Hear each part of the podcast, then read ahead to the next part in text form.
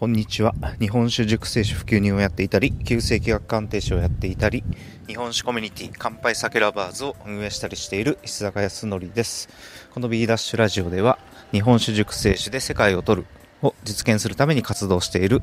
石坂康則が行動して役立った人生を加速させるための情報を毎日コンパクトにお届けしています。今日は2021年2月の22日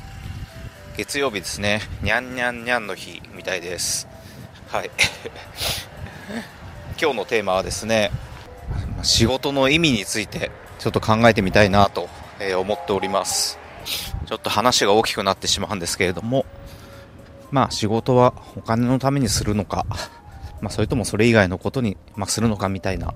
え、お話についてちょっと考えてみたいなと思います、まあ、僕はこれから角打ち付きの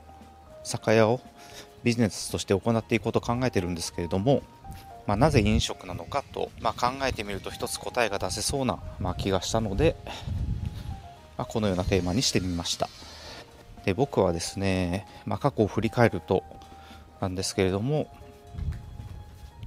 ま2008年から不動産投資をしまして、ま借金がまできる環境になりましたので億を超える借金をして、まあ、不動産を塔ごと丸ごとですね購入して、まあ、大家業を行っていたんですけれども、まあ、毎月数百万の収入が、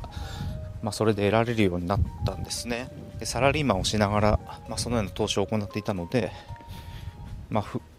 不動産からの収入はいじることなく、まあ、生活できたので、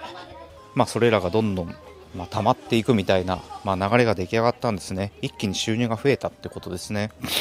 で、まあ、それはそれで、まあ、そういうことを目指してやっていたので、まあ、良かったんですけれどもなんかお金への感覚が変わっていったんですね、うん、どうどういうふうに変わったかなんですけれども、えー、細かい商売をなんかバカにしてしまったっていう感じです。まあ、どういうことかというと、まあ、100円のものを売って数十円を儲けるというまあ、細々とした商売なんてやってられないよなみたいな、まあ、発想を持ってしまったってことですね。本当にそのような風に思ってし思っていたことがあったんですね。まあ、それならば銀行からお金を借りて、まあ、それを回していくことさえ行っていればお金はどんどん増えていく、まあ、だからそんな小さな商売をする意味がわからないみたいな発想に、ま、なってしまってたんですね。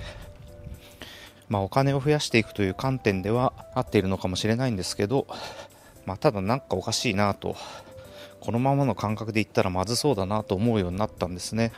うん、その辺りから、まあ、不動産投資からなんか一歩引くような、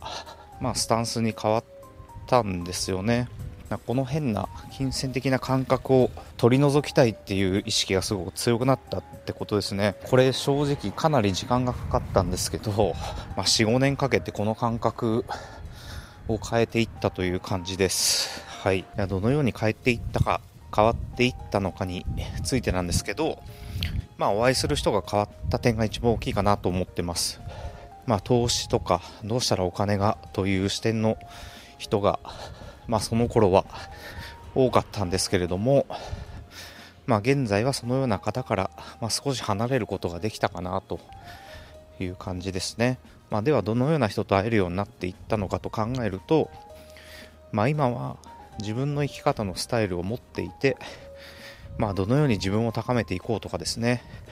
あとどのように社会貢献をしていくかなどを、まあ、真剣に考えている人が圧倒的に増えたなと感じてます。なんか話が大げさになってしまったんですけれども、まあ、本当にそう感じてます。飲食店を、ま、営んでる方との、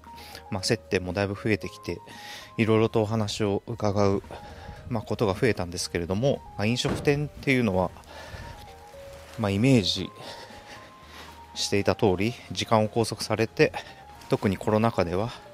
社会情勢に右往左往、まあ、させられるという、まあ、立ち位置でこれを経営していくことは本当に大変だなと、まあ、改めて思えたんですね、まそしてやはり徹底的にお金を稼ぐという観点では、まとても難しい、うん、ということも、ま話を聞いて思うことができたんですね。ま、想像通り時間を拘束させて時間を捧げる割には稼ぎにはつながりにくい。ということを感じたんですけれども、まあ、でもそれでもやりたいという方は本当に多いんですね、まあ、これも実際に事実として、まあ、あるなと思ってます。実際に飲食店の方といろいろと話をさせていただいて、まあ、感じたのはですね、まあ、毎日創意工夫ができてそれを喜んでくれる人がいる。そのような環境が、まあ、嬉しいということを、まあ、お聞きしたんですね、まあ、これに関してはもう正直めちゃくちゃ素敵だなと感じてしまったんですね。僕には完全に欠けていた、ま要素ですね、ま僕はどちらかというといかに人生を効率的人生をいかに効率的に生きるかみたいなところになんか喜びというか、うん、なんかそんなことを感じていたので、なんか正直、実にみっともない心構えだなと今では思ってます。こんなスタンスでいると、できるだけ人との接点を減らして、問題を少なく穏やかに一日が過ぎれば、それでいいなみたいな、ま、人生になってしまう。悩みやトラブルはほとんど人間関係なんで、まあ、接点が増えればトラブルも増えるみたいな発想を守ってしまっていたんですね。まあ、飲食店さんは真逆ですよね。日々新しいお客さんと接していく、まあ、どんどん出会いが増えていく。美味しいと守ってくれた人が、まあ、知人をさらに連れてきてくれて、まあ、そしてさらに縁が広がっていくみたいな、まあ、そんなループを手に入れることができるんですよね、うまくやると。まあ、もちろん変な人と